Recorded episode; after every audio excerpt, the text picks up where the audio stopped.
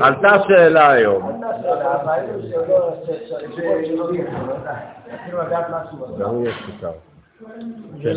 למה דווקא אדר א' מקבל את ההוויה הנכונה ולא מקבל את, כמו שאומרים, את כל הכוונות, ואדר ב' מקבל את כל ה...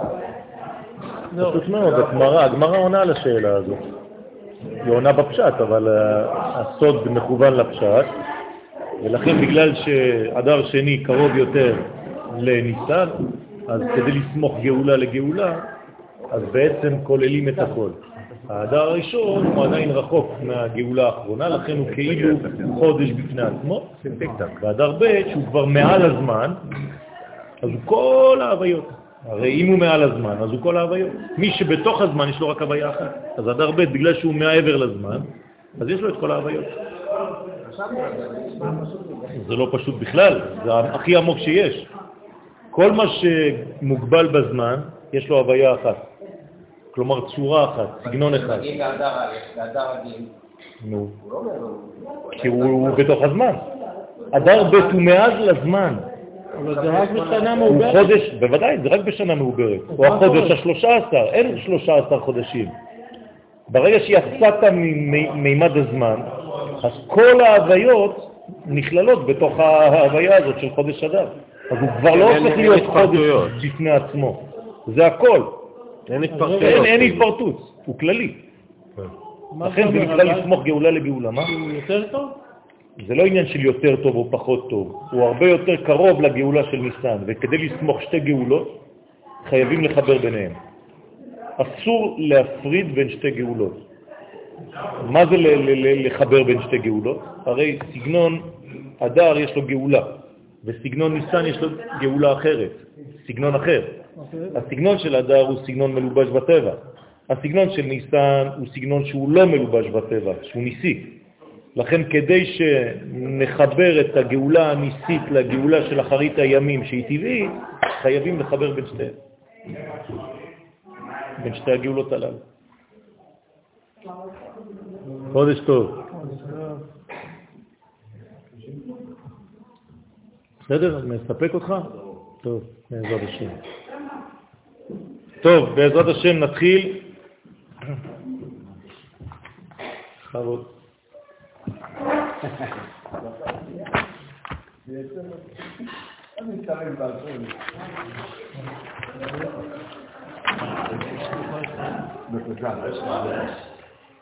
חרינגו. هذا حلبي או פרווה? זה סמך דבש. מה? משי חלבי. ברוך אתה אדוני אלוהינו מלך העולם בורא מיני מזונות. אמן.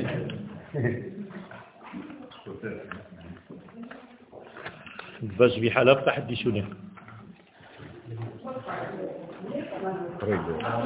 דישוני. ואיזה? רגיל. בוודאי. נכון. אדר ב' לא קיים. אין דבר כזה אדר ב'. דרך אגב, לא אומרים אדר א' ואדר ב', אומרים אדר ואדר. היום זה חידוש. אין. לא אומרים שהוא נולד באדר ב', אומרים שהוא נולד בשנה מעוברת. אוקיי, אז הוא נולד באדר של שנה מעוברת. פעם בארבע שנים יש לו יום הולדת. אם אין שנה מעוברת, אז אין לו יום הולדת? אין לו יום הולדת. נכון. נכון. יש לו יום הולדת כל ארבע שנים.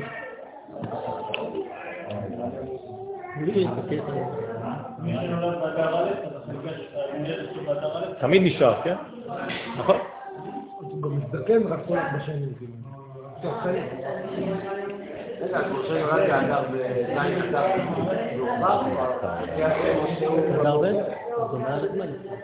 למה הוא מעל הזמן? זה אומר? שאני... זה, יום ידע טוב. למה? זה פעם בארבע שנים.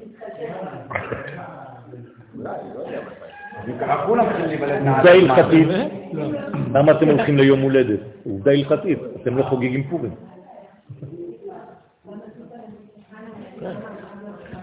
לא צריך ללכת עד ללידה.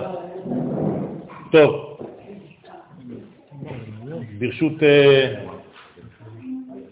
בעלי אכסניה, רגע, זה שיעור לחודשיים עכשיו? לא. זה שיעור לחודש. בעזרת השם.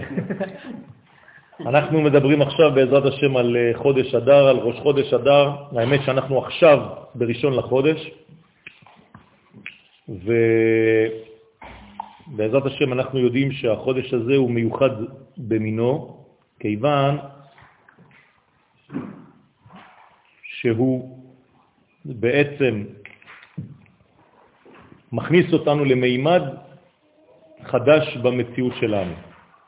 אנחנו יודעים את מאמר חז"ל בגמרא, כשם שמי שנכנס אב ממעטים בשמחה, כך מי שנכנס אדר מרבים בשמחה.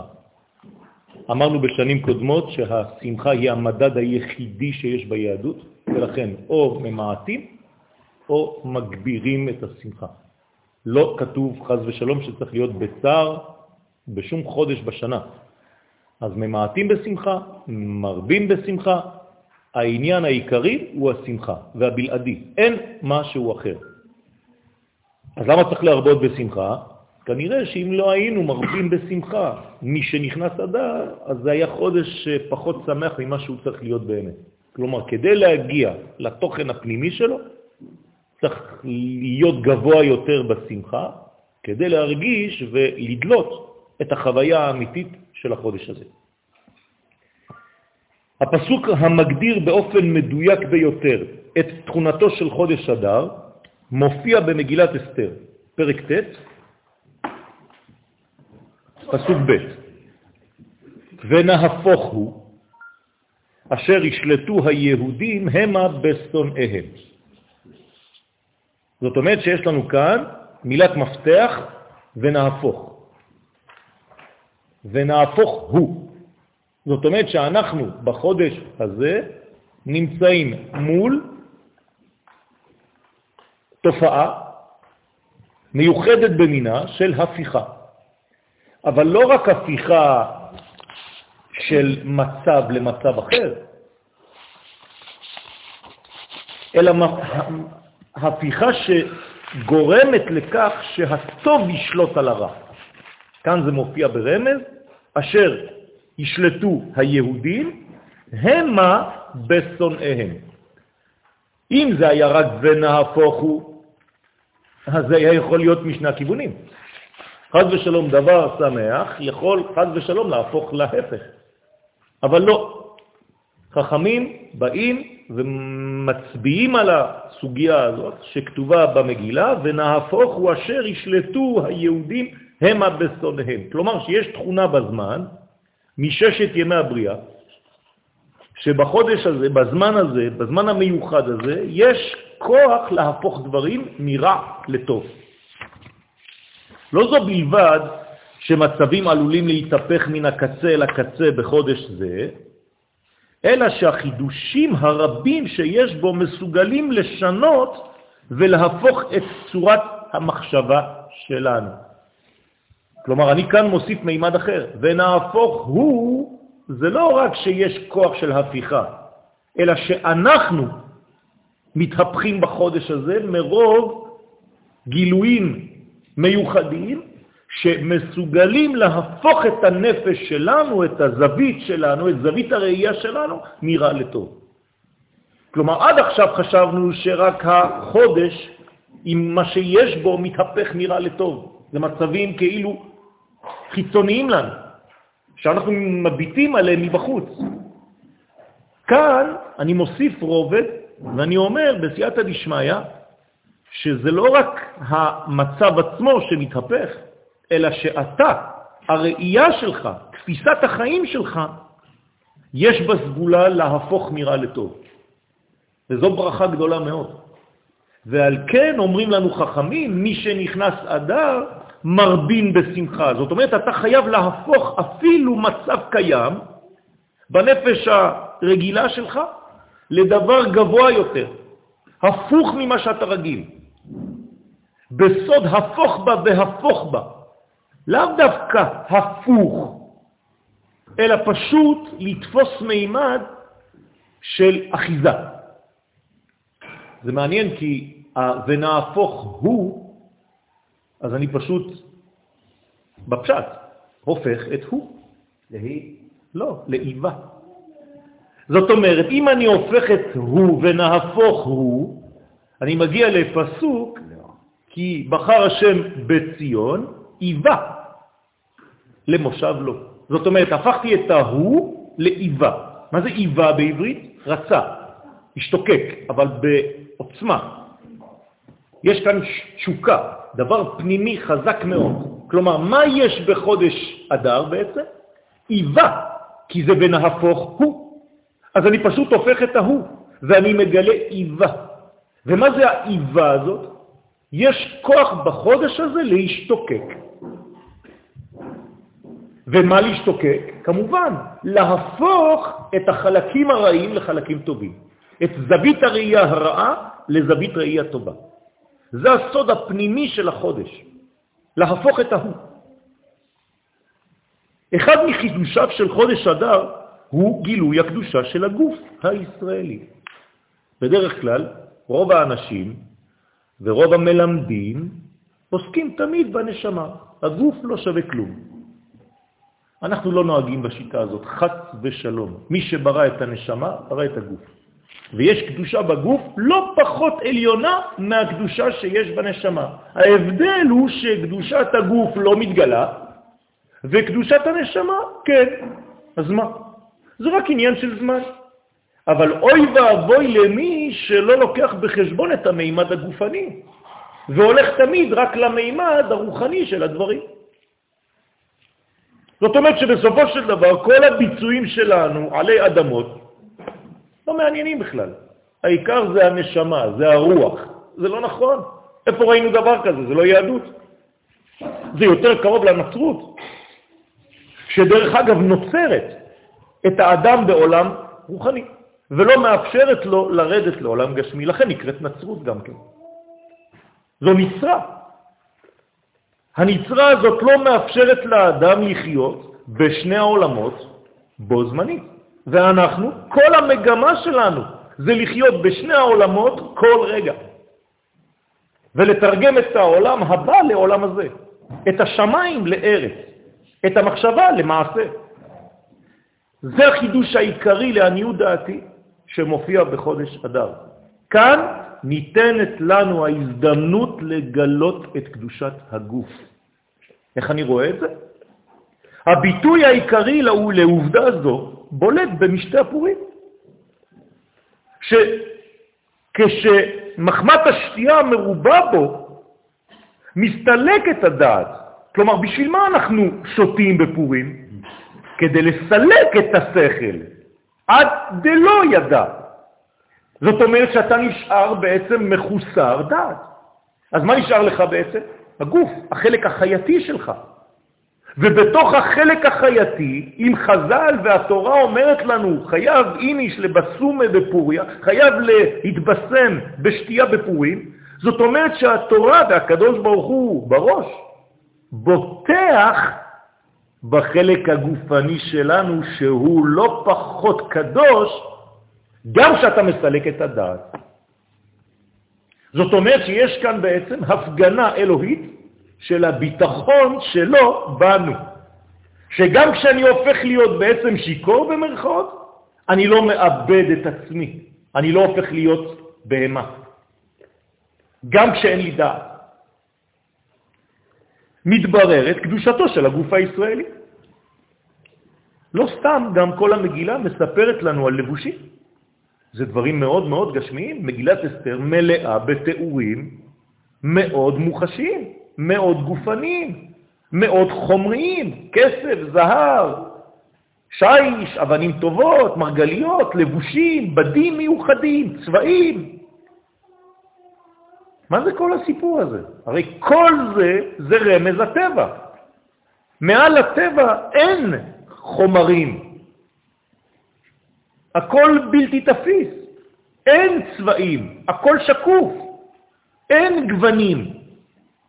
כשאתה יורד למימד הטבע, מופיעים הגוונים והנואנסים.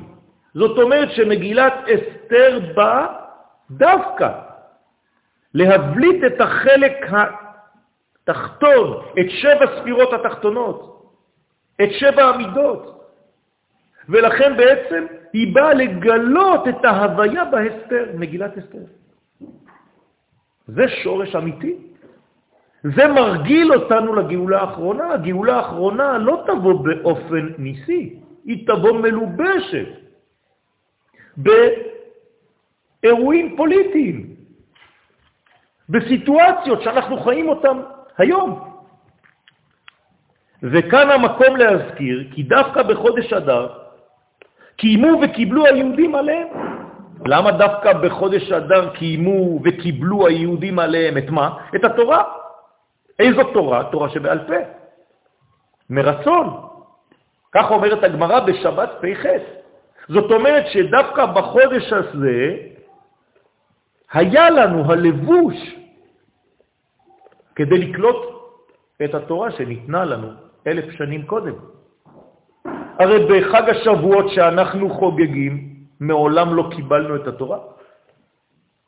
דרך אגב, זה גם כתוב במחזורים שלנו. זמן מתן תורתנו, לא כתוב זמן קבלת תורתנו. הוא כן, הוא נותן התורה, אבל אתה קיבלת? לא. דרך אגב, מה קיבלנו בחג השבועות? שום דבר ביד. שמענו קולות, ראינו קולות, אבל לא יצאנו עם חומר ביד. וגם סירבנו לקבל את התורה שבעל פה עד כדי כך שהוא כפה עלינו את ההר כגיגית. אז מתי באמת קיבלנו אותה? אלף שנים מאוחר יותר, בזמן הזה של הפורים. אז זה נאמר קיימו וקיבלו. כלומר, הלבוש שחסר להם כדי להכיל את האור ב... במדבר, עכשיו מתקבל. על כן, חודש אדר, יש בו הוראה של לבוש. בעברית אדר מלשון אדרת. אדרת זה לבוש. זאת אומרת שזה חודש מיוחס ללבושים, קרי לכלים, לכלי קיבול. בחודש הזה אפשר לקבל מדרגות שאתה לא יכול לקבל במצב אחר. בחודש הזה אתה יכול לקלוט את האלף המקורית ולתת לה דירה בתחתונים. א' דר, אדר. האלף העליונה יורדת לדור בתחתונים, דבר שלא יכול לקרות בשום חודש בשנה באופן כל כך לבוש בתוך הטבע, עד כדי כך שיש לנו אמונה פשוטה שהדבר הזה פועל. ואני יכול אפילו לסלק את הדעת, בפורים לא יקרה כלום. כיוון שאז בולטת יכולתו של עם ישראל להכיל את הערכים האלוהיים בסוד הצירוף א' דר. האלף מצא דירה. א' רד. אומרים לאלף, את יכולה לרדת. יש לך עכשיו מקום.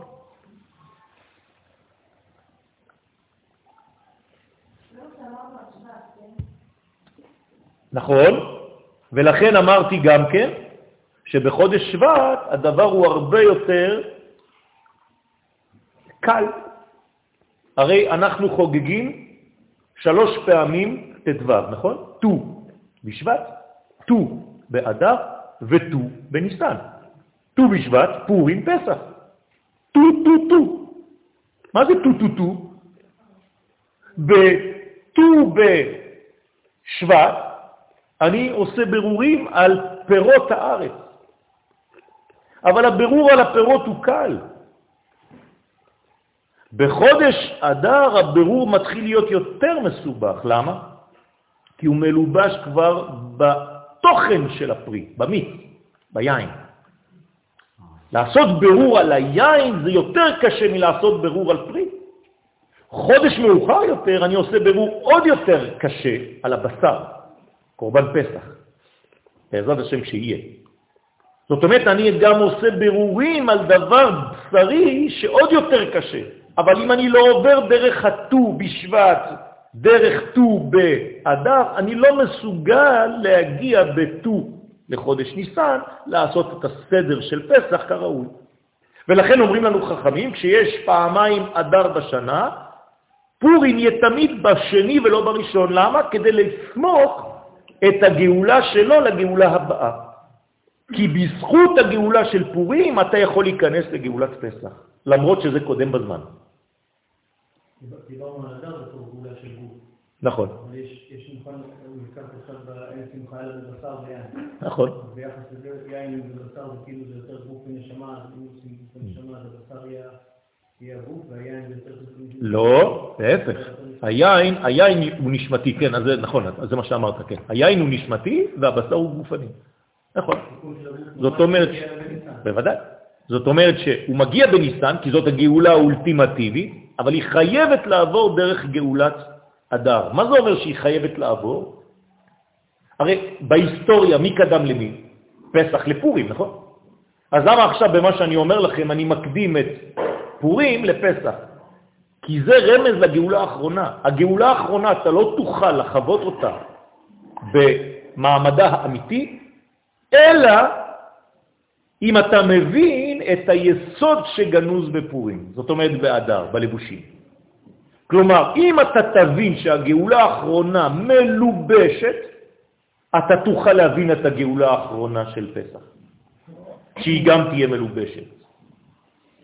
ומי שלא תופס את העניין הזה, אז הוא מרחף, הוא לא רואה את הגאולה, גם כשהיא נמצאת בפ- בפניו, הוא לא רואה אותה, הוא לא מסוגל לתפוס אותה, כי אין לו כלים. כי הכל אצלו רוחני, כי הכל אצלו מחשבתי, רעיוני. ולצערנו מלמדים אנשים לחיות ברעיונות הגבוהים מבלי להלביש את הדברים במציאות. אז אנשים תלושים מהחומר. ולכן גם כשיש גאולה הם לא רואים אותה. אתם זוכרים מה אמרתי לכם על מתן תורה? למה הקדוש ברוך הוא במתן תורה אומר לעם ישראל, הנוכי השם אלוהיך, אשר הוצאתיך מארץ מצרים? מה הם לא יודעים? הרי לפני 50 יום הם יצאו ממצרים, בוודאי שזה הוא. אלא, אומר רש"י, בגלל ששם ביציאת מצרים הוא התגלה להם כלוחם. בחור עם נשק שהוא איש מלחמה. זאת אומרת, הפן של הגאולה של יציאת מצרים הוא לאומי. וכאן, במתן תורה, הוא מופיע כזקן, מלא רחמים שנותן תורה. זאת אומרת, הוא מופיע בלבוש של מה? של זקן ראש ישיבה. שמא יאמרו שתי רשויות הן. אולי יגידו אנשים, לא, זה לא יכול להיות. מה, זה אותו אחד? מה, הוא גם לוחם בצל והוא גם תלמיד חכם? אין דבר כזה. או שהוא בישיבה או שהוא בצבא, מה, יכולים להיות שניהם? זה מה שאומר רש"י. תראו איזה סוד. לענייננו, אם אתה לא מבין שהדברים מחוברים, שהחומר מחובר לרוח, ואתה כל הזמן מפריד כמו הנצרות, זו לא יהדות בכלל. הרי מה באנו לעשות כאן? להוריד את השמיים לארץ, לאפשר לשמיים להתגלות בארץ. מבחינתי, באופן הפרטי שלי, לאפשר לרעיונות הגבוהים שלי להתממש במציאות, אם לא מה עשיתי. אז מלמדים כאילו הכל רעיוני. בחודש שבט עסקנו בקדושה שבטבע. את רואה? השאלה ששאלת, מור, אני שואל אותה. היה לי את האומץ. אז למה אתה מחדש לנו כאילו כל חודש אותו דבר? לא. בחודש שבט עסקנו בקדושה שבטבע, קדושתה של ארץ ישראל. וכעת בחודש אדר מתעצם הרעיון עד כדי הוכחה שבעם ישראל הגשמיות אינה מתנגדת עם הרוחניות, אלא משלימה אותה. בחודש אדר נשים הצללים, ואין חציצה בין הגוף לבין ערכי השמיים. זה הסוד הכי גדול שיש בפורים. לכן פושטים את המגילה. למה פותחים אותה לגמרי? למה פושטים אותה? מה זה לפשוט? להסיר לבוש, נכון? אתה כאילו ערום. בדרך כלל אנחנו פוחדים מעירום, נכון? בפורים לא. למה? כי העירום, מי היה ערום? אתם זוכרים? הנחש. זה היה החלק הנמוך של האדם. האדם זה הנשמה. הנחש זה החלק החיצוני שבו. ופה אין לנו בעיה עם זה. בפורים אין כבר הבדל בין ארור המן לבין ברוך מרדכי. זאת אומרת שגם הגוף שמפחיד אותנו כל השנה, בפורים כבר לא מהווה חציצה. אז אם אין חציצה, אני יכול לראות דרך הגוף גם את הפן האלוהי, בלי שום בעיה. תוכו כברור. אז לכן אנחנו מתחפשים. מה זה התחפושות האלה בפורים? להגיד שאתה יכול להיות מה שאתה רוצה, זה לא משנה בכלל. זה אותו אחד שמתלבש בכל הלבושים. תבוא כמו עכבר, תבוא כמו ספר טלפונים, תבוא כמו משקפיים בתחפושת שלך. זה לא משנה. זה כמו שהמלאך, כן, יעקב שואל אותו אחרי המאבק הלילי, תגיד לי, מה שמך? הוא אומר לו, למה זה תשאל לשמי? מה זה משנה בכלל? תלוי באיזה זמן. אני כל הזמן משנה תחפושת. אני ג'יימס בונד. אתה לא מבין? זה אותו כוח אלוהי שמתלבש בי היום ככה, מחר בירוק, למחרת בכתום. אז מה? והנה, חיוב השכרות בפורים מופיע במסכת מגילה. זה לא סתם, זה ציווי של חז"ל במסכת מגילה דף ז עמוד ב', חייב איניש. לבסומה בפוריה. מה זה איניש? אדם, אבל אה, למה איניש?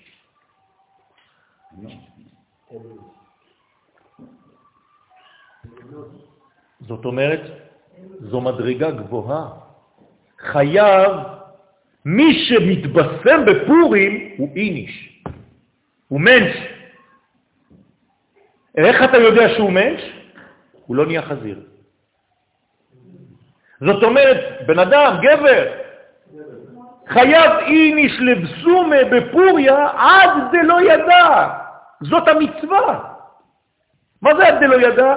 סילוק מוחין, שתי אותיות יודקה, חוכמה ובינה. והוא נשאר בן אדם. אז מאיפה יש לו? מה נשאר אצלו בן אדם אחרי שהוא התבשם כל כך ביין? והוא ממציא חידושים וחידושים וכל מיני דברים מאיפה? מה, מהגוף? יפה מאוד, זה בדיוק העניין. זכוכית מגדלת על הגוף בפורים. אוכלים, שותים, כולם רק באוכל, וכל היום בארוחה, בסעודה. ודברים גשמיים, ולבושים, וכסף, מתנות לאביונים, ארוחות, הכל למטה. אבל למטה שמראה את הלמעלה הגדול ביותר. זה הכוח של פורים. לכן פורים זה לשון פריה ורבייה.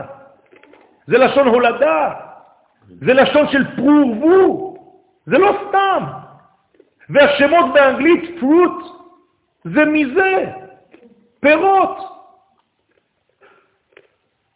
זאת אומרת שיש כאן בפירות עצמם כוח אלוהי. זוהי דוגמה נוספת לבחינת בן ההפוך הוא. כי בדרך כלל בזמן הסתלקות אור השכל מתעורר חשש לפניית רצונו של האדם לרע ולתועבות למיניהם. והנה בפורים מתהפך המצב. אמרתי לכם ונהפוך הוא, נכון? ובזמן הסתלקות הערת המוחין מן האדם מופיעה במקומה הערה עליונה של החלק הגופני שלו, והדבר מחדש אצלו את הרצון האמיתי לבחור בתורה ובדרכיה. מי? הגוף. עכשיו, אם אני אומר שהגוף, כלומר הבשר, מגיע בפורים להכרה של הבורא, מה זה אומר? שזה גמר התיקון. שהרי מה אנחנו אומרים בעלינו לשבח בתפילה? עד שנגיע למצב של מה? של השתע חווה וידע כל בשר. זה מה שאנחנו אומרים גם בראש השנה, וידע כל פעול. החלק הבשרי יגיע להכרה של האלוהות. זה חידוש. שהנשמה שלך תכיר את הקדוש ברוך הוא, זה לא חידוש, זה אותו חומר. אבל שהגוף שאתה חושב שהוא סתם חיצוני, מה זה גוף בכלל? העיקר זה הנשמות? שטויות במיץ, זה לא נכון. גם הגוף שלך, גם הבשר שלך, גם הבשריות שלך, תגיע למדרגה כזאת של הכרת השם. זה החידוש בפורים. נכון, נכון. אתה היית בשמירה בצבא? יפה. שמרת כמה שעות? כל פעם? ארבע שמונה. יפה. אני נותן שמירות של 200 יום. רצוף. מקובל עליך? תגיד לי, מקובל? לא, יפה. אם היינו עושים את הדבר הזה 365 ימים בשנה, לא היינו בכלל כבר שמים לב לדבר הזה. כשאתה מצמצם את הכל למימד אחד, אתה שם את כל המיץ שם. זה הכוח שלנו. לכן, כמו פורים, כיפורים. זאת אומרת שיש לנו בעצם מדרגה ששם אתה צריך להבין את כל הכוח לשם. אבל אותה מדרגה תתפשט על הכל כשכבר תבין, שהרי מה יישאר לנו באחרית הימים? חנוכה בפורים. נכון, נכון, רק שבשבת אסור לי לעשות, ואסור לי לעבוד, ואסור לי לזה, ואסור לי לזה, ואסור לי לזה, ואסור ואסור ואסור. למה? כי יש התנגשות בין החול לבין הקודש. כלומר, פורים לפי זה יותר גבוה משבת, שהרי הכל מותר. ראית חג שהכל מותר בו? בדרך כלל המועדים שלנו כל כך רחוקים מאיתנו, שאנחנו חייבים לעשות לעצמנו הגבלות כדי להכיל את האור. פה אתה יכול להמשיך לעשות מה שאתה רוצה, והאור עדיין מגיע. זה החידוש. בסדר, אבל זה חומרי, זה גשמי. בוודאי שזה בגדר ההלכה. לא אמרתי להפוך להיות חזיר. לא נכון, בשבת אסור לך אפילו לבשל. זה מותר לאכול, נכון? זה בגדר הלכה לאכול. למה אסור לי לבשל בשבת? למה ביום טוב אסור לי לטלטל? יפה. אפילו בשכרותו אין איש ישראל שר מדרך השם, ועובדה זו ממחישה ביתר שאת את הסגולה הנטועה בנו אפילו בחלקים החיצוניים של האישיות הישראלית. מה זה החלק הכי חיצוני שבנו?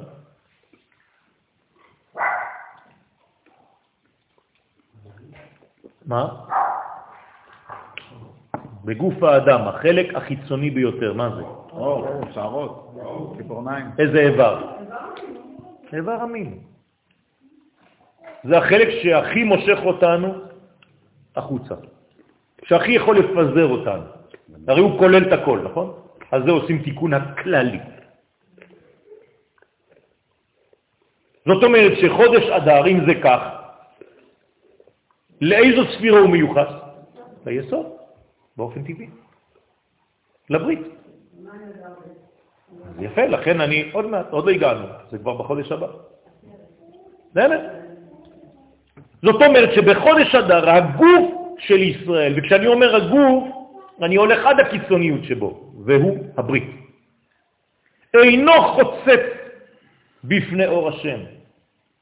הרי איך קוראים למי שפוגם בבריתו? אל זר, נכון? כתוב שיש בו אל זר, למדנו את זה בתיקוני זוהר, נכון? ביום חמישי. זאת אומרת שגם בדבר הזה אין, פח, אין פחד בפורים. אין חציצה. בפורים, באופן ספציפי, אבל האדר כולל את זה, כי הרי פורים נמצא בחודש אדר. כלומר, איפה שמנו בעצם את פורים? בכלי הכי מתאים לו בשנה, חודש אדר. כלומר, חודש אדר קיים ככלי כדי להכיל את הפורים. תודה. והלכה למעשה, זו הסיבה לכך שבימי הפורים אין איסור מלאכה, כמו בשבת ובימים טובים. הסיבה לכך היא, כאמור, שאז גם חלקי החול אינם מתנגדים לערכי הרוח. זה החידוש העיקרי, רבותיי. זאת אומרת שאם אתם רוצים לעשות עסק עם דבר חיצוני, מתי הכי טוב לעסוק אותו? באדר. איך אומרים את זה בהלכה? אם יש לך עסקה עם גוי, מתי תעשה אותה? באדר. אתם מבינים עכשיו את הרעיון? מה זה הגוי? כאילו הדבר החיצוני, ישראל זה הדבר הפנימי. מתי אתה יכול מסוגל ללכת לגוי בלי לפחד? בחודש אדר. זאת אומרת שבחודש אדר אפשר בעצם לעשות פעולות עם דברים שהם מחוץ לארץ ישראל, מחוץ לקדושה שאתה חושב, בלי שום פחד. איפה ראיתם דבר כזה? זה גמר התיקון או לא? בוודאי. כשאור השם יושפע עד המקומות הנמוכים ביותר במציאות, זה גמר התיקון. וזה חודש אדר.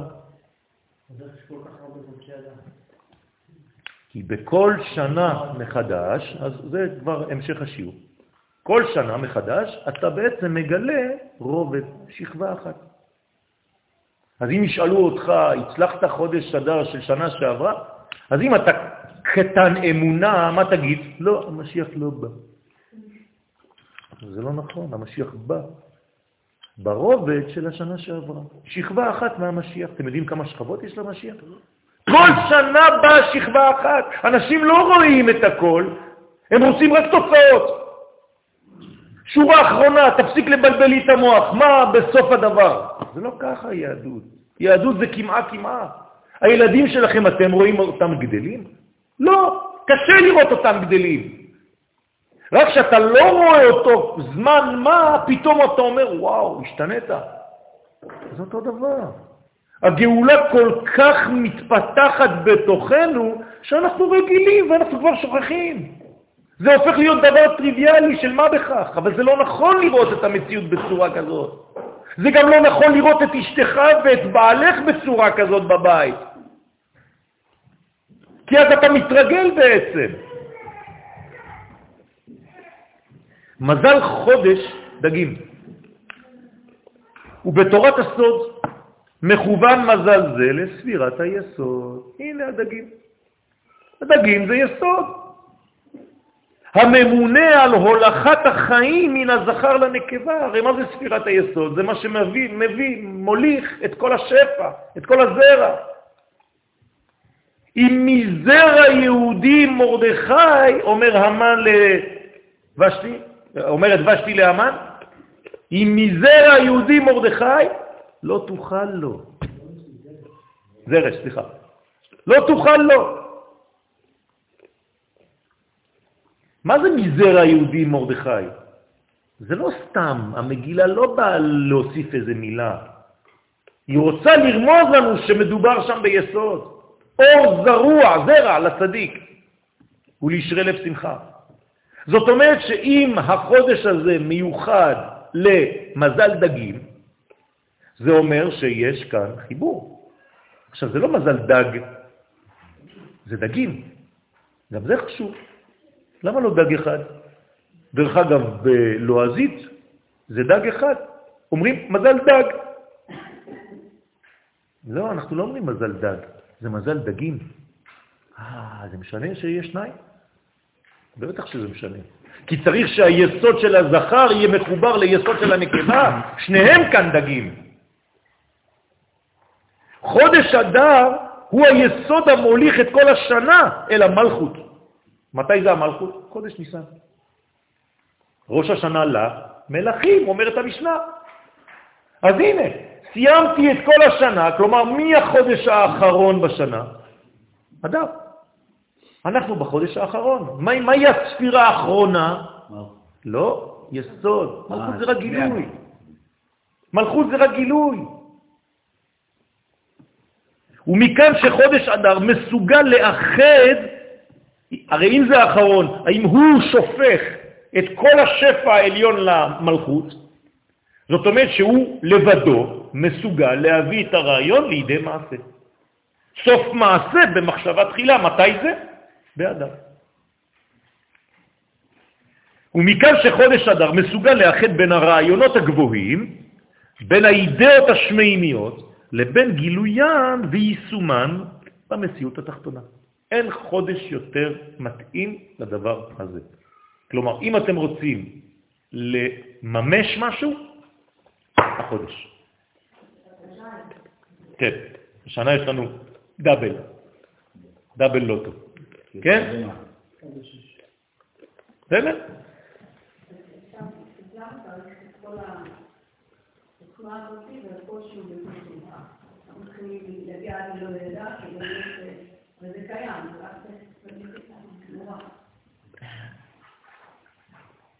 כשדברים גבוהים, אז הכוח של הקליפה מסית אותנו לשטויות. כלומר, מה הפך להיות חג פורים? מסכות, רעשנים, שירים וריקודים. אתה לא מבין בכלל מה היסוד שלו. כן, חס ושלום, קרנבל בסגנון יהודי. זה לא זה. יש כאן מאבק רציני, רבותיי, יש פה מלחמה. והמלחמה היא נגד מי? המלאק. ראש הפתנים הכי גבוה שיש.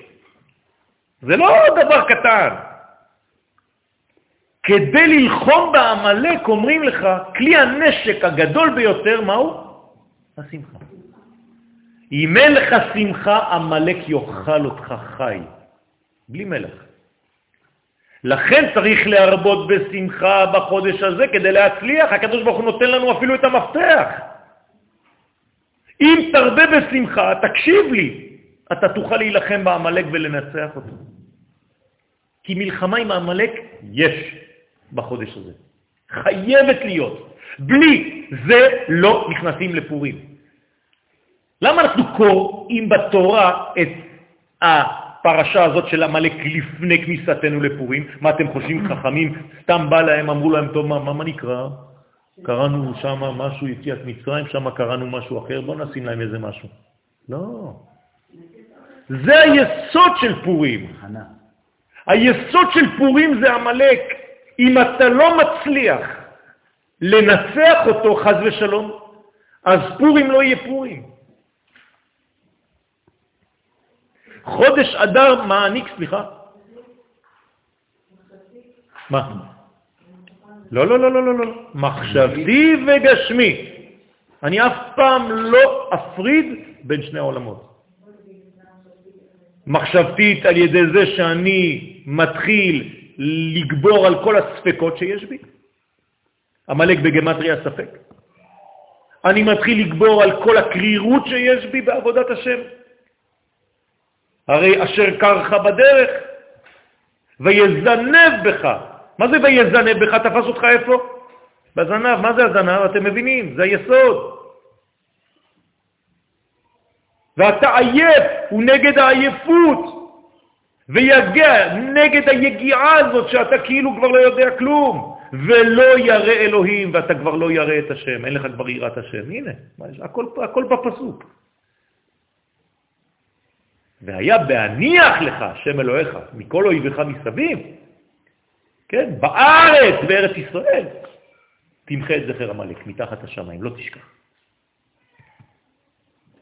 חודש אדר מעניק מקום מיוחד לכלים דווקא. ואחר הופעתם השלמה של אותם כלים, מגיע האור ומתגלה בהם.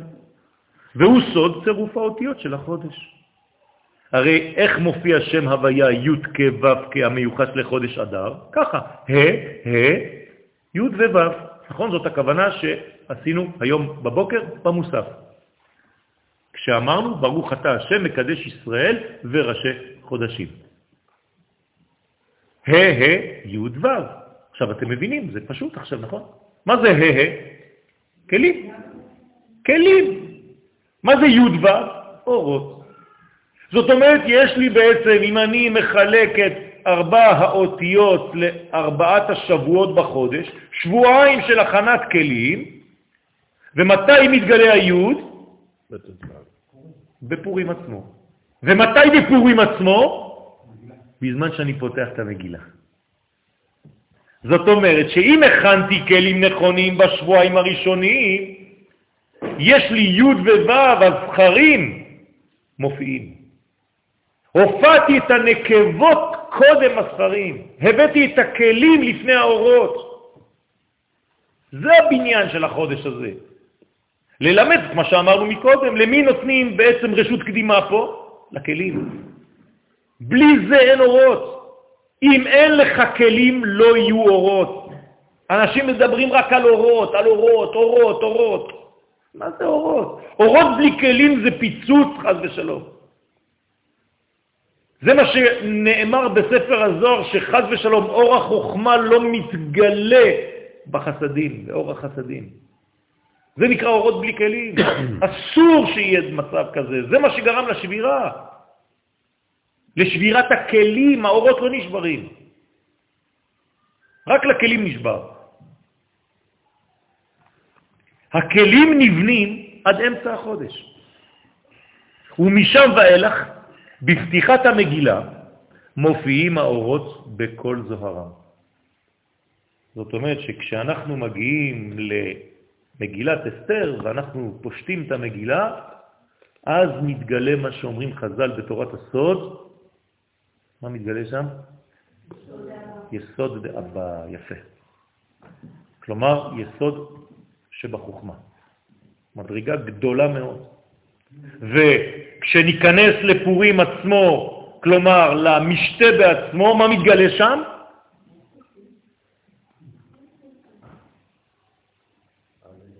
רשע דלה התיידע, רגלה, שבמלכות דאדם קדמון, כלומר המדרגה הגבוהה ביותר שיכולה להיות, שורש עם ישראל, בזהות הכי פנימית שלו. אלא שאולי תכונת ההיפוך של חודש אדר יכולה גם לפעול בהפיכת הטוב לרע, חז ושלום. הרי זה נהפוך הוא. לכן בא הפסוק ומדגיש, לא, ונהפוך הוא אשר ישלטו היהודים המה בשונאיהם. אתה צריך לעשות את ההפיכה רק בכיוון הזה, שהרע יהיה תחת שלטון הטוב, שהטוב ישלוט על הרע, שהיהודי ישלוט בשונא שלו.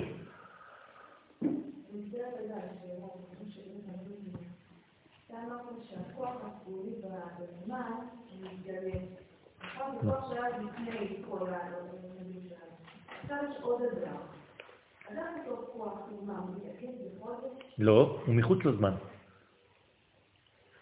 הרי אך, אמרתי, ואני חוזר על מה שאמרתי לפני השיעור, חודש אדר ב' אינו בתוך הזמן. הזמן זה י' ב' חודשים. אין דבר כזה שלושה עשר. שלושה עשר זה עיבור, זה משהו שהוא בא מעולם אחר. זה כמו עובר, הוא לא שייך לאימא, נכון? זה משהו שבא, זה נשמה שירדה ונכנסה לתוך הבטן של העולם הזה. זאת, אדר ב' זה שגרירות של קודשא בריחו בעולם הזה. אז הוא לא בזמן. מה? בוודאי שהוא יותר גבוה, לכן הוא כולל את כל ההוויות.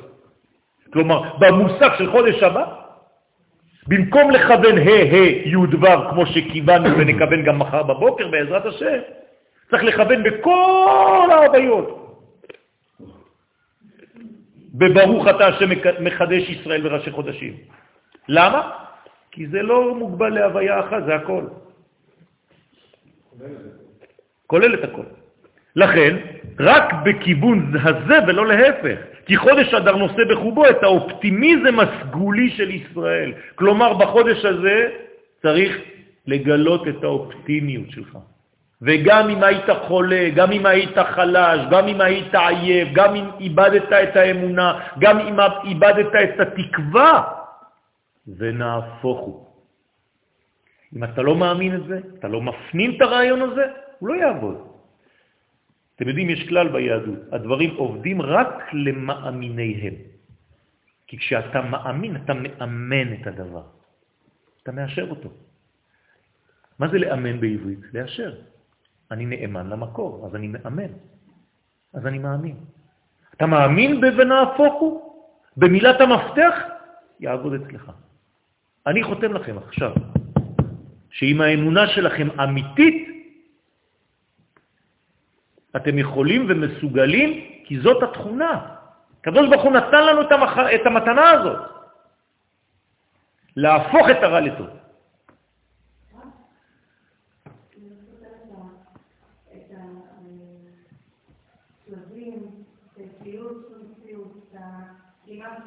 כן, הרי בוודאי, זה העניין של פורים, בגלל שאנחנו כבר בקומה התחתונה. הרי אמרנו שזאת הספירה האחרונה, אז אין יותר. נכון, בוודאי, בוודאי, אבל למה אתם כל הזמן רק כאילו הדמות הזאת?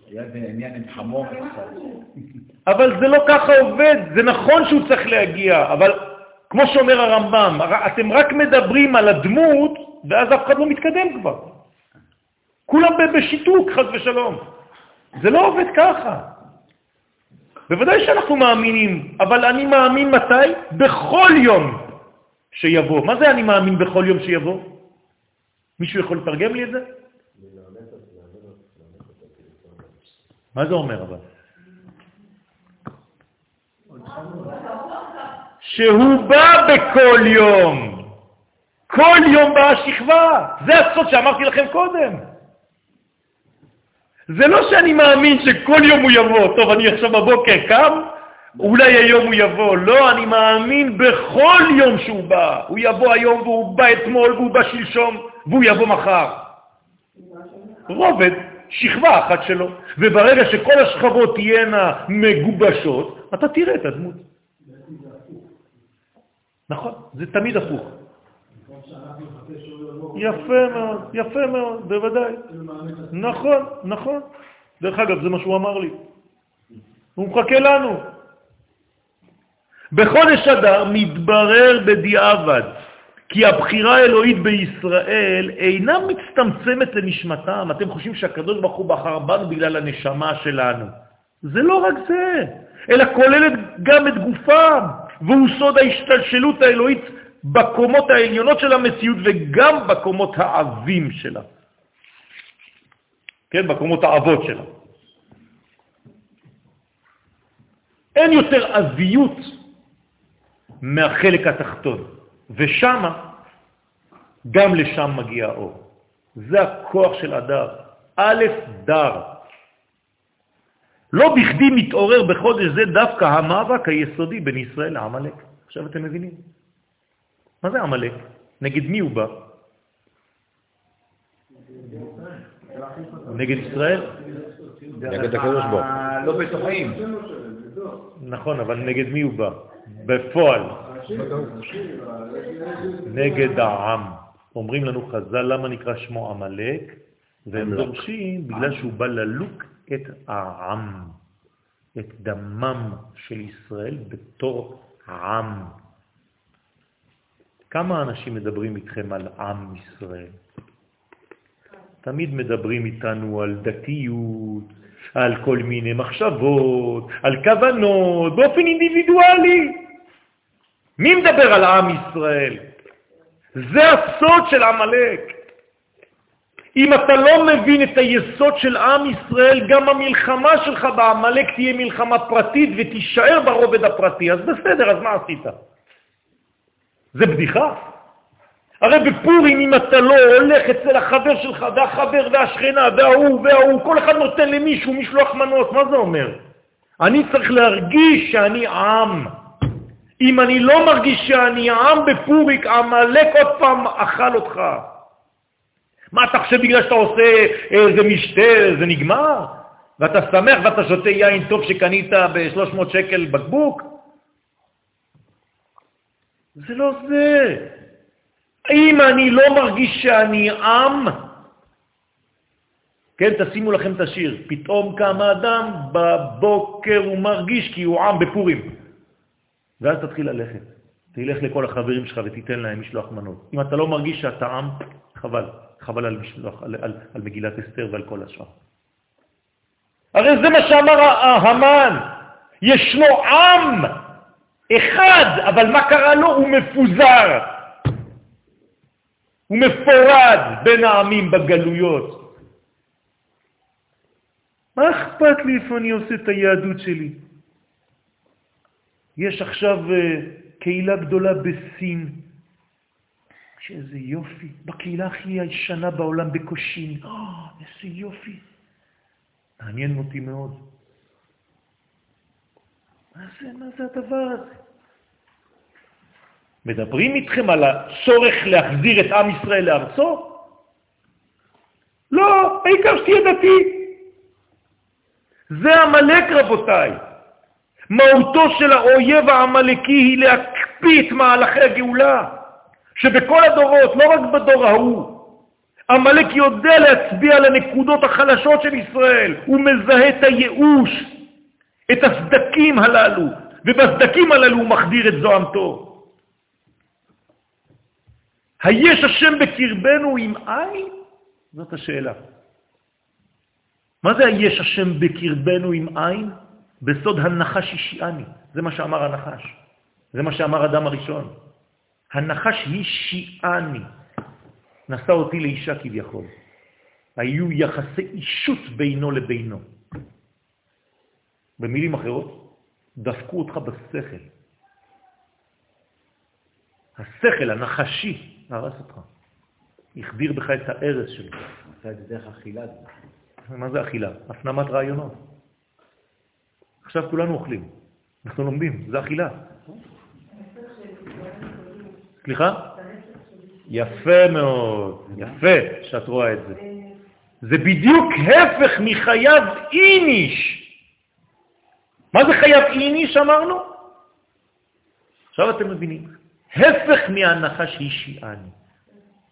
זאת אומרת שההנחה שהיא שיעני זה המלאק. אז חייב איניש, תהיה איניש. לזה רמזתי מקודם. סליחה? נכון, על זה אני מדבר. הרי מה זה אישיאני? יש ואין. כלומר, ברגע שאתה חי את החיים שלך, יש, אין, יש, אין, און, אוף.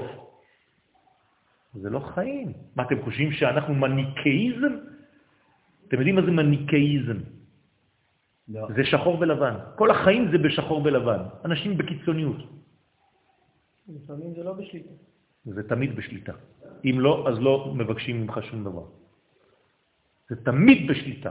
המוח שלנו והכלים שהקדוש ברוך הוא נתן לנו הם הרבה יותר חזקים ממה שאנחנו חושבים. אנחנו פשוט לא מאמינים בעצמנו. יש הרבה אנשים ש... כן. אז זה לא, זה לא עובדה, זה לא בגלל שהרבה אנשים, כן, קראנו השבת, לא תלך אחרי רבים, כן, לרעות. לא אנשים מרחוקים, זה לא... זה לא, לא משנה, זה לא משנה את העובדה. העובדה יכולה להיות אמיתית, והמון טועים, אז מה? לא, בסדר, אני אומר שיש מצבים שאתה בעוף, ואתה מאוד רוצה להיות בהון, אבל אתה בעוף. אז אתה צריך מישהו מבחוץ.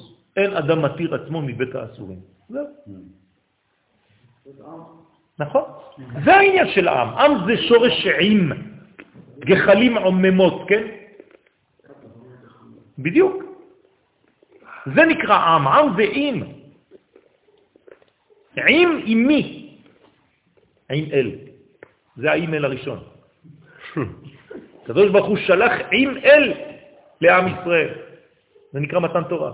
זה האימייל הראשון בהיסטוריה זה אנחנו קיבלנו, נכון? מאיפה? מהקדוש ברוך הוא.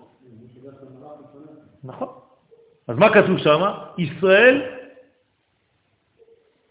שטרודל ג'ימל נקודה קום. זה מה שהקדוש ברוך הוא שלח. ומה הוא כותב בכותרת? מתן תורה. ואנחנו החזרנו את האימייל רק בפורים, כתבנו קיבלנו, אלף שנים אחר כך. אשר על כן, מגמתנו העיקרית בחודש אדר היא להפוך את הקרירות לחום, את העייפות לאומץ ולכוח, את הייאוש לתקווה, חודש אדר בא לרענן אותנו ולהכשירנו לגאולה הסופית המתחדשת מדי שנה בשנה בחודש ניסן. בחודש אדר אנו אמורים להוכיח לעצמנו שאנו מסוגלים לקבל את התורה האלוהית. כלומר, את סגולתו, את סגולתנו הנבואית, לשמוע בקול השם ולחיות לפי קומתו הרצונית של הבורא, קיימו וקיבלו היהודים עליהם. זה לא איזה מין אה, אירוע היסטורי, אה, הם קיימו וקיבלו. לא, זה אני. בחודש הזה אני מסוגל לקיים ולקבל. אם אני שייך לעם ישראל באמת, ואם אני מאמין בזה. הרי זה כל שנה חוזר. כל שנה מחדש מתעורר כוחו של המלאק בחודש אדר, ופועל להשכיח את קומתו, קומת הכלל בישראל לטובת החלקים הנפרדים המציינים את פרטיו. איך הוא מתקיף אותנו המלאק? מה הוא עושה? הוא מפריד, נכון? את מה הוא חתך המלאק כדי לזרוק לשמיים? אורלו. את הבריתות של עם ישראל. לא, לא את האורלה. מה אתם חושבים שזה מועלים? חתכו את כל הברית, חז ושלום, הורידו לעם ישראל את כל היסוד. והיו זורקים את כל האיבר לשמיים. מה זה אומר? בשביל מה הם היו עושים אקט כזה? היום אנחנו כבר לא מתלהבים מאקטים כאלה, כן? אנחנו רואים אה. בפייסבוק היום, כן, דאעש, כן? מי שלא פוחד לראות סרטים היום זה אללה יסתר, כן?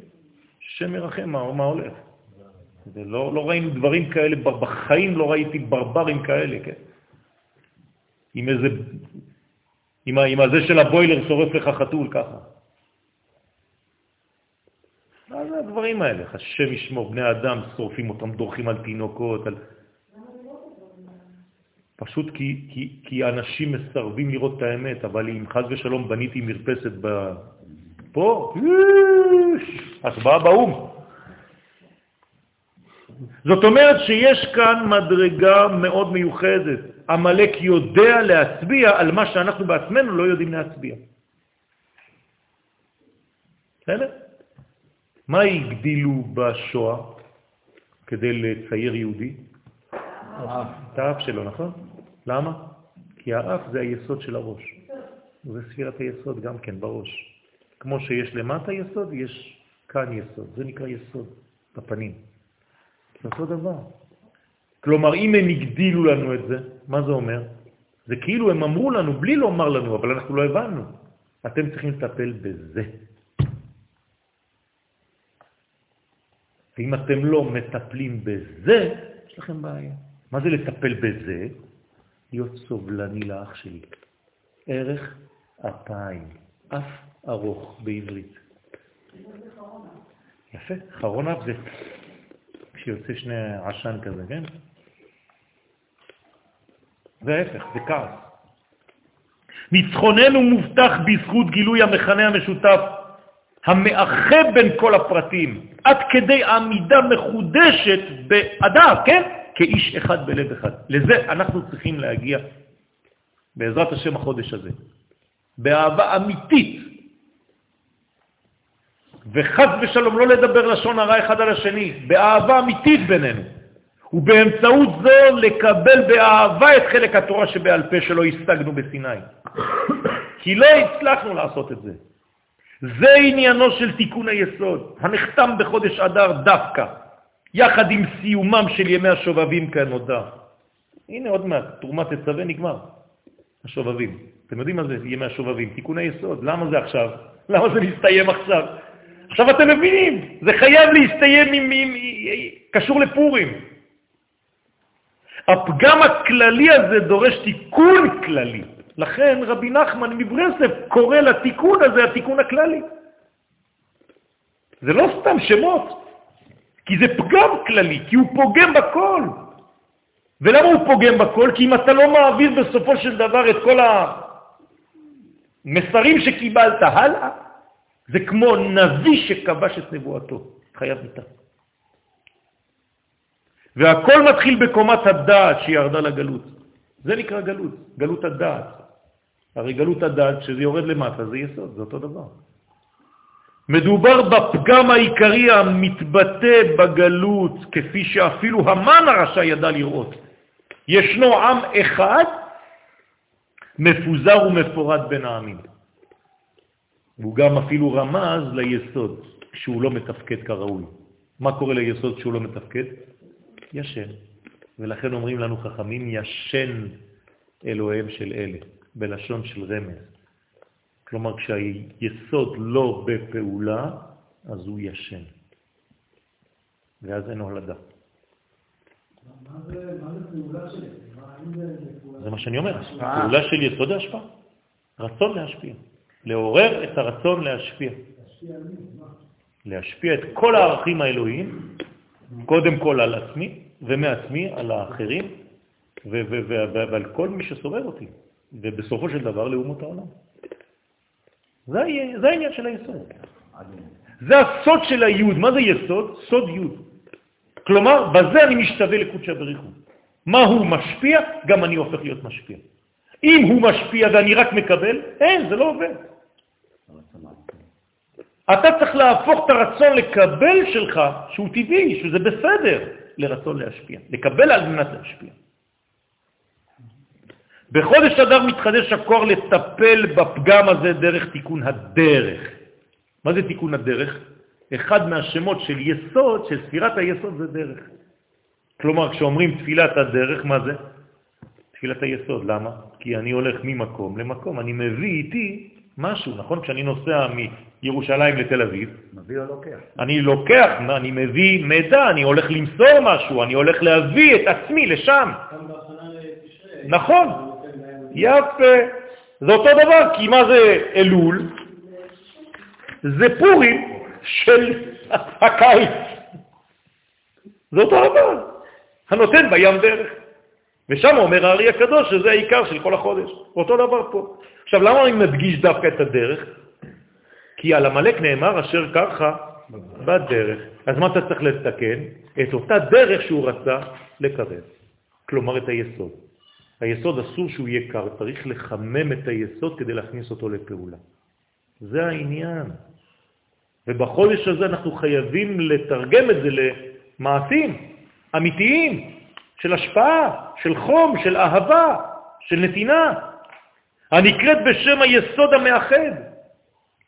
במילים פשוטות, מה שעלינו לעשות בחודש אדר הוא ייחוד בין כל חלקי הזכר שבחיינו לבין כל חלקי הנקבה שבחיינו, המגלים אותם בפועל ממש.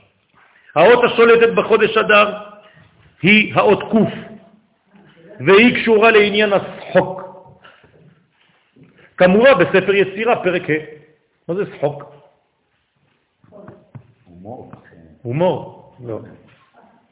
חוש הומור זה הכרחי ביהדות. מי שאין לו חוש הומור, היא למור, הוא מת.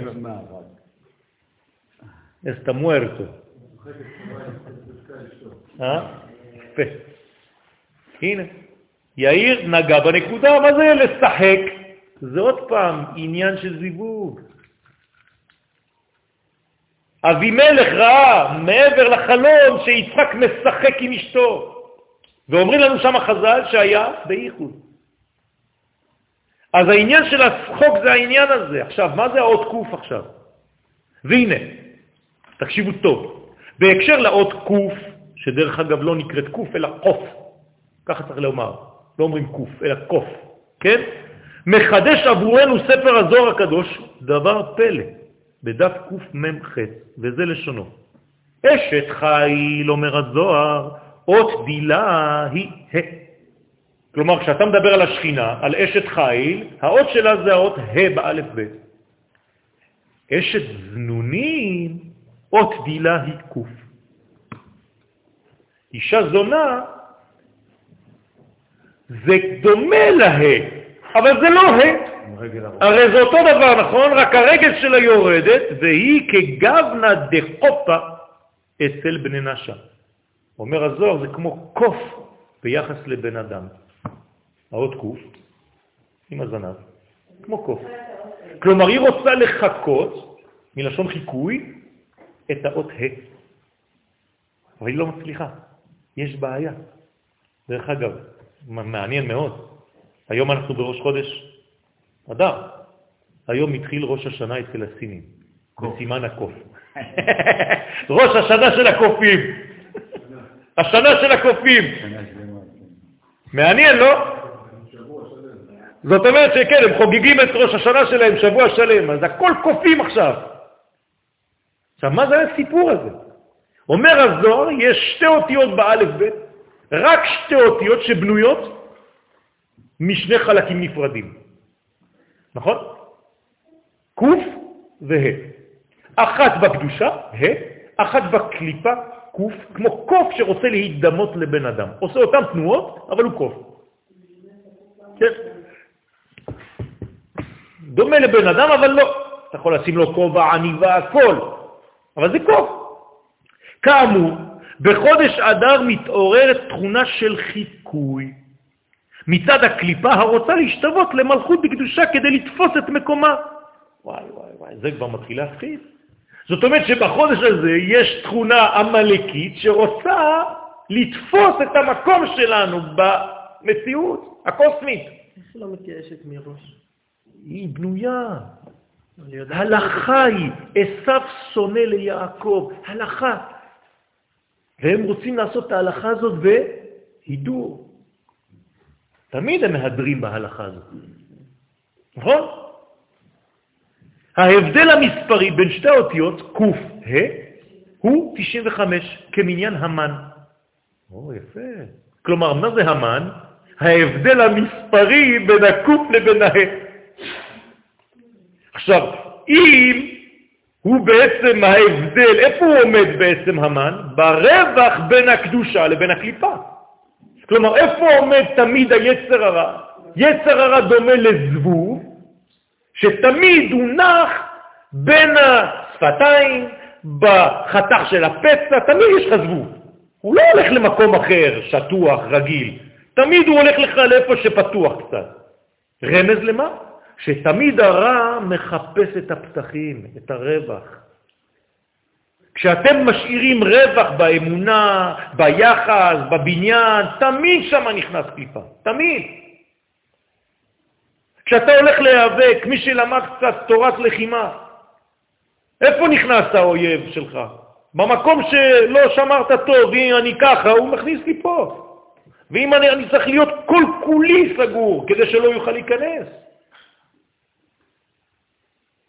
ולמטה אותו דבר.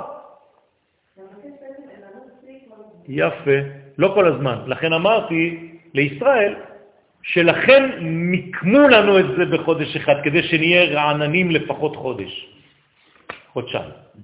זה העניין, כן? זה הפך להיות מנטרה, כל פעם אני אומר חודש, את אומרת... יש לך... בסדר, לא חשוב. לא, לעבוד חודש שלם מילא, אבל לעבוד חודשיים על אותו נושא. קוראים לה מור, מור. כן, זה העניין. את צודקת. אז כל זה בעצם, יש לנו כוח לעשות, לעמוד על המשמר לפחות חודש. בסדר? חודשיים. אז לכן, חז"ל מגלים שלהמן הרשע הייתה חסרה הבחינה ההי. זה מה שחסר לו, חסר לו קדושה המיוחסת למלכות השם.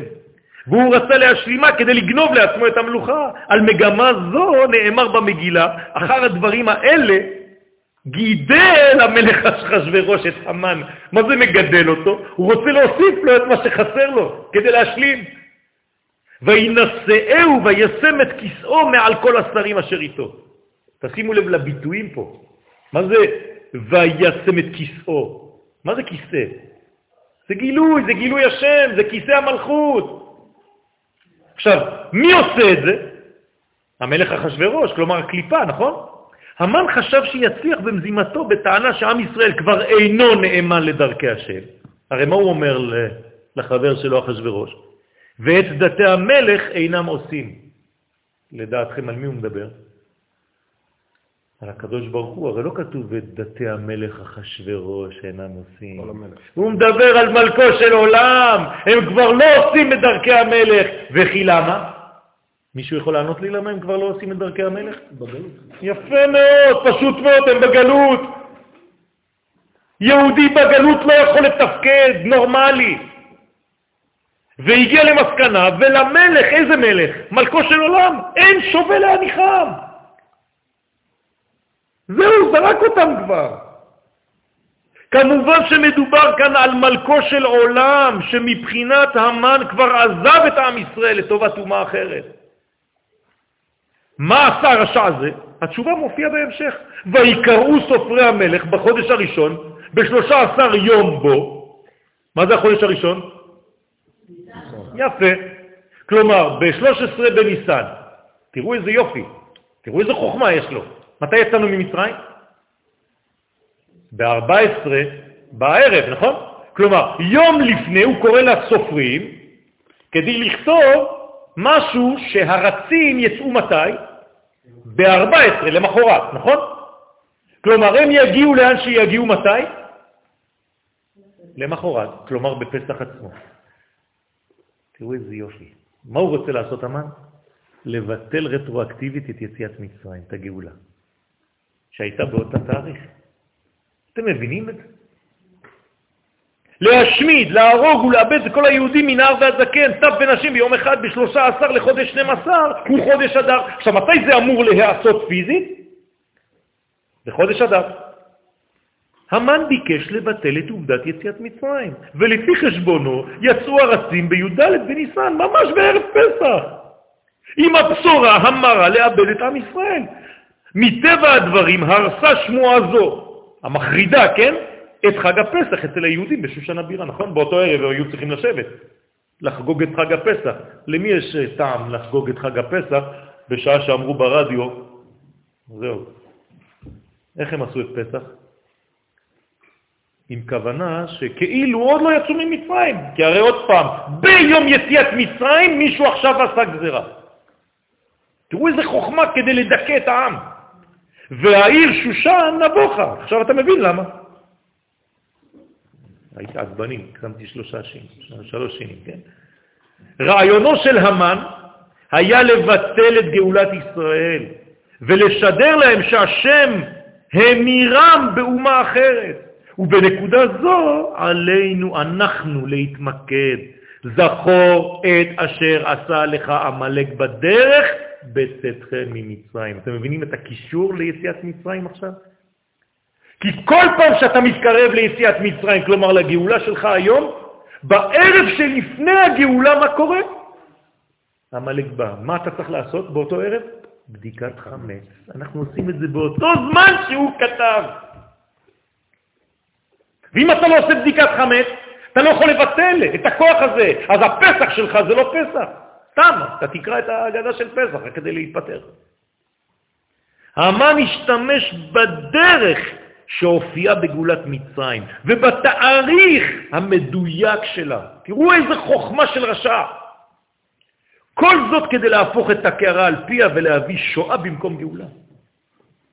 נגד הרעיון הזה עלינו לפעול כל שנה מחדש בחודש אדר. עלינו לנצח את המלאק המחבל בנו, מבחוץ ומבפנים. עלינו לזכור, זאת המילה, עוד מילת מפתח, זכור, לזכור את הרעיון הזדוני המניע את מי שחפצים להפריד בינינו לבין השם יתברך. עלינו לזכור את תפקידנו ולאפשר לשם יתברך לשבת על כיסא מלכותו, ולא להמיר את כיסא השם בכיסאו של שום המן. כולם רוצים לתפוס את הכיסא. בחודש אדר, ובזה אנחנו מסיימים בסייעתא דשמיא, עלינו לברר באופן מוחלט מיהו הקוף ומיהו האדם. תודה רבה.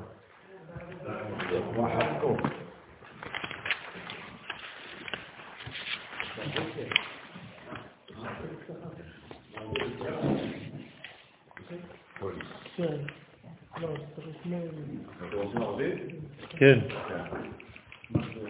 נשמח.